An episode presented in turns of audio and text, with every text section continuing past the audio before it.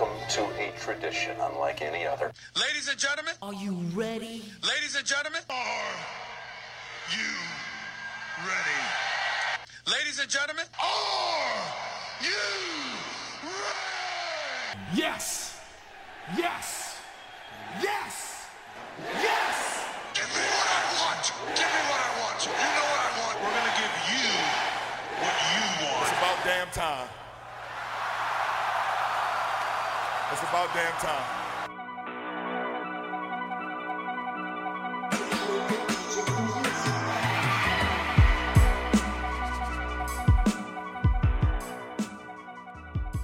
What's up, everybody? Welcome to episode five of the Tom Shifflett podcast. Sorry it's not on Friday, it's Saturday. I uh, there was a bunch of construction out right outside of my house, and it was really loud, and it just sounded completely shitty, so I just decided to scrap it, and I recorded Saturday instead. Before we jump into it, make sure to rate and review after every episode. Cook the books. Subscribe and resubscribe. Let's get these numbers up. All right, today's show, we have six Game fours and six Game fives to dive into. Two teams advance to the second round, and I'll preview three Game sixes on Sunday night. I'll recap on Monday evening show. Plus, I'll make fun of Isiah Thomas and Michael Wilbon talking about Michael Jordan. So Wednesday show, I preview Lakers versus Grizzlies and Clippers versus Mavs. We'll recap those two, and then jump to Thursday, Friday, and Saturday night's games. First game on Wednesday, Clippers, they look even up the series two two versus Dallas, but that didn't happen. They lost game four, one oh nine to ninety-four, dropping them into a three one deficit. I know this is fake basketball. This would, if this really happened, I would just, uh, I would jump out a window. I would, I'd laugh so hard. I've been arguing with people about the Lakers, uh, how the Lakers are the best team in the L A for since the season started. People have been really trying to tell me that the Clippers should be finals favorites, and I just... I don't know. People are just so into Kawhi Leonard. I don't understand how he gets. He doesn't get killed like other players would. I mean, he literally quit on the Spurs. He forced his way out of town. Then, you know, he wins in Toronto. He load manages through the entire season. And then he leaves for the Clippers. He won't sign unless he gets his Uncle Dennis a job, helicopters, all this shit. I mean, if anyone else would have done this, they'd be public enemy number one. I just, I don't understand how it's okay for Kawhi to do it, but whatever. Uh, back to the game. So Kawhi, he struggles in game four, only fourteen points. He's five for fifteen from the floor. But Paul George, he finally plays well, twenty points. So maybe he can get it together and, uh, while they try and crawl back out of this series.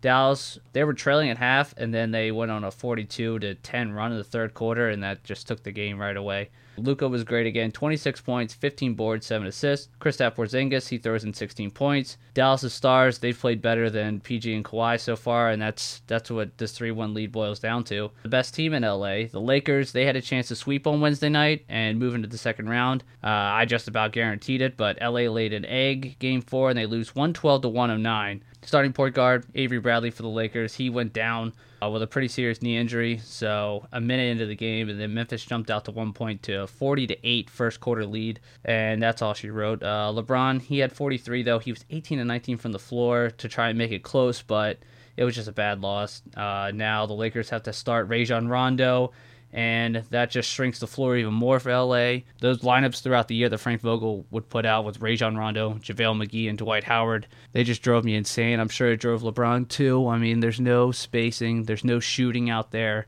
Early on in the year, I thought that Vogel would play more small ball with LeBron playing four like he did Miami and then have Anthony Davis play five like Chris Bosh did, but it hasn't happened just once this season, so maybe they'll spartan up once they get deeper in the playoffs. On Wednesday, both L A teams lost, but they have a chance to bounce back on Saturday. We'll move to Thursday's slate. First up, Boston Philly tied two two. Philly takes it ninety-six to seventy-eight. They outscore Boston thirty-one to nine in the fourth quarter.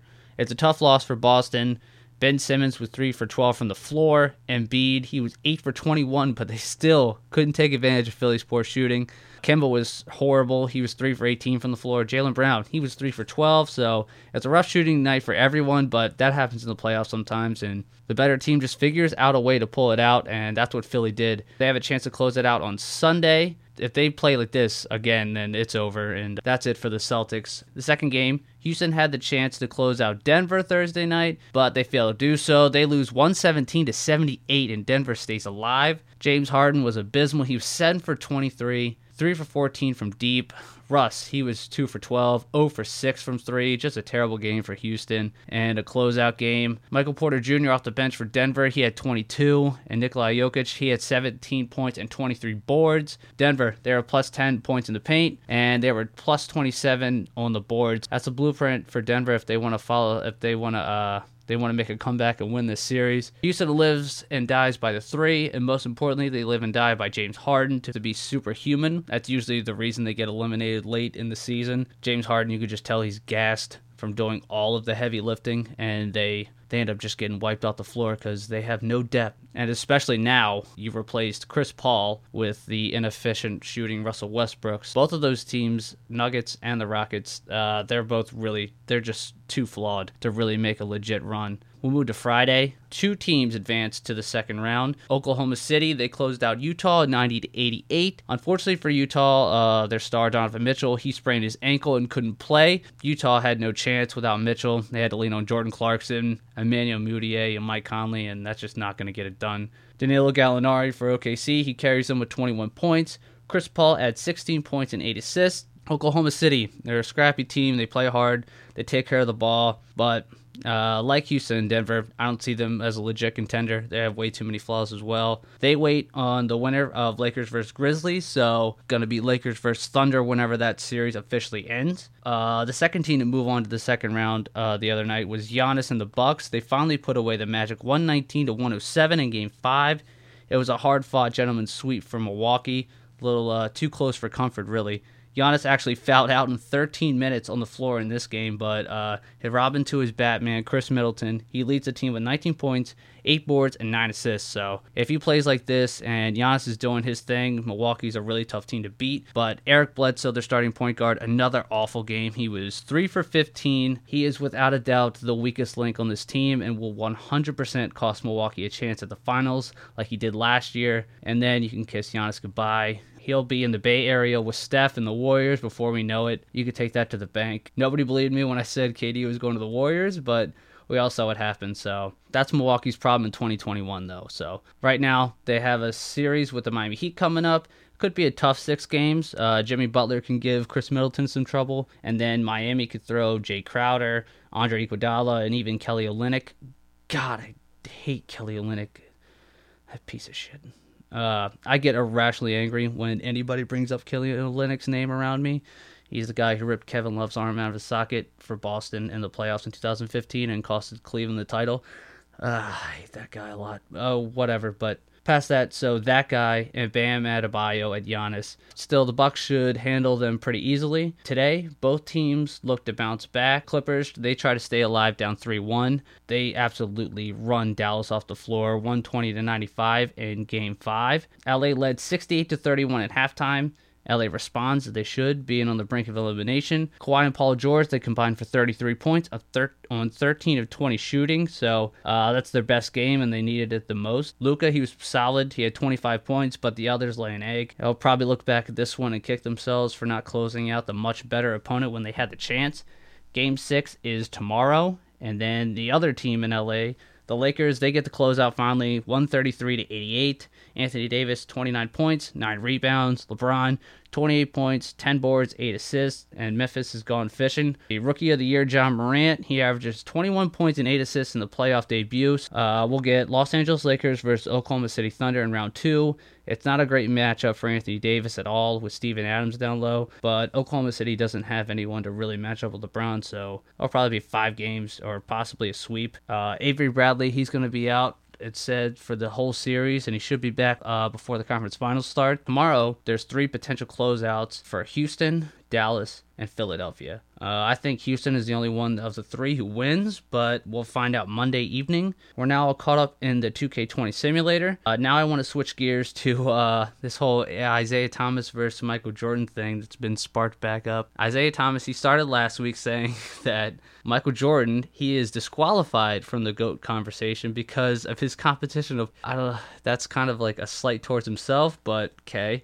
And then he follows that up by saying Kevin Durant and LeBron, they would dominate in the eighties and nineties, so they should probably be top billing of the GOAT debate. And I, I don't think they should both be top billing of the GOAT debate, but I agree that they would dominate in the eighties and nineties. Uh, but I also think that Jordan, he would dominate in this era too. So, uh, and then Isiah Thomas, he adds, he posts on social media this quote that Wilt Chamberlain said to Michael Jordan a long time ago. And the quote is, "They changed the game so I couldn't dominate. They changed the rules so you could dominate." That was Wilt Chamberlain and Michael Jordan. I mean, Wilt's not entirely wrong on that one. I mean, before Shaquille O'Neal, Wilt was the most dominant player in N B A history. And then for Jordan, the N B A, they got rid of uh, the hand checking and they outlawed the Jordan rules to open up pace of play, unmuck it a little bit, but that's not why Jordan dominated. He dominated either with or without those rules. So I don't know what the hell he's talking about there. He's just, it, he just got his anti-Michael Jordan agenda. And then Isiah Thomas, he continues though. He says, yesterday, M J is the fourth best player he's ever faced. Oh my God. I don't think he actually believes any of this shit. I think he's just stirring the pot and just trying to get attention. I, I get what he was saying that, well, not about the Michael Jordan was the fourth best player that he faced, but I get what he's saying about the skill of the players nowadays and that, you know, it wasn't as competitive for Jordan athletically uh, back in the day. I can see where Isiah is coming from on that, but I, st- I don't know why they ask him questions about this. The dumbest thing I heard was yesterday on uh, Get Up, courtesy of the president of the Michael Jordan fan club, Chicago fanboy Michael Wilbon. Here's him on Get Up. No one now would have dominated eighties in the nineties. No one. Not even as great as K D and LeBron are, they wouldn't have dominated his Pistons, Michael's Bulls, uh, the Six. They're not dating anybody back then. Those athleticism, evolution, or not. That was Wilbon on Get Up saying that it's absolutely ridiculous to think that anybody, not Michael Jordan, could dominate in the eighties and nineties. Uh, I don't... Uh, so you're telling me that LeBron James, who is six foot eight, two hundred seventy pounds, that's, that's bigger than Karl Malone. Uh, just to put that into perspective for you, uh, with the athleticism on par with like Michael Jordan, Dominique Wilkins, he couldn't dominate those plumbers back in the day. Come on, man. Like Kevin Durant, he's a seven foot shooting guard. You don't think he could handle those guys? I just don't get it, man. Like Isiah Thomas was saying, there was only one Michael Jordan back then athletically. Maybe Dominique was a close second, but I didn't agree with his number that he had. He said there's about fifteen to twenty guys who have the same athletic ability as Michael Jordan nowadays. I don't think it's that high, but I get what he's saying. I mean, the twelfth man on most N B A teams now is probably more skilled than most of the starting five in the eighties and nineties. I don't know why this stuff has to come up. I mean, we know we know how great Michael Jordan is, and we know he would dominate in any era, and that's everyone's okay with that, and we can accept that. But as soon as you say that somebody can go and do something that Michael Jordan did, it's just, it's impossible. It's blasphemy. You can't do that. No way anybody could do what Michael Jordan did, blah, blah, blah. It's just, there. It can be both ways. There are three generational talents that they could dominate at any time period, any one of them. So I just don't understand why it's such a hard concept for people to get their head around. But whatever, we don't have any sports, so people are just going to argue about this, and we got another episode of The Last Dance coming up, so I'm sure people will argue more about that, and I think this one's more about the ninety-two Dream Team, so that'll be fun to hear everybody talk about. We'll just get to watch the ninety-two Dream Team. Everybody will talk about how it's the greatest team ever invented and ever created. They played a bunch of guys who barely made their J V basketball team in Europe. There was only, what, I think there was only three European players or overseas players in the N B A around that time. I just, they were all just, they basically played a bunch of State Farm agents, and they rolled them by like forty-five points because, of course, they did. But I, I don't think that's the greatest Team U S A team we've ever had. I would take the oh eight team in a heartbeat easily. They would mop the floor with them. I mean, Larry Bird couldn't even sit on the bench. He could hardly even walk. You know, Magic was about to retire. Ah, I just, I don't see the ninety-two Dream Team keeping up with that. That was prime Kobe Bryant, prime LeBron James, prime Dwayne Wade, prime Carmelo Anthony. They'd probably mop the floor with them, but it's one of those things. You get into hypotheticals. There's no point doing it because you can't really prove it. Uh, just like uh, someone argued me the other day that uh, Shaquille O'Neal would uh, dominate Kareem Abdul-Jabbar one-on-one. I don't know, man. I just can't talk to anybody anymore, I guess. I'm not doing it. I know I was talking on Wednesday how we're not supposed to... I'm going to try and not argue about things, but I got got on that one. They they uh, they baited me into an argument on that one. That was... Yeah, I I can't... I, that person knows who they are. I can't talk to them anymore. Oh, well. So on that note, I'm going to wrap things up. Uh, thanks for listening. Remember to rate and review after every episode. Um, so this weekend, I'm actually starting some research. I made a like a brief list off the top of my head of the top fifty players in the N B A. And I'm actually going to do some more research to put them in the place that I want to put them in. So I'll start revealing that on Monday. And then I'll recap the game sixes from Sunday night, talk a little Last Dance probably on Monday evening. And then I'll start to reveal the top fifty list. I'll start from fifty to forty. So until then, I'll talk to you. Yeah, from the bottom of my heart, thank you. And, uh... what can I say? Mamba out.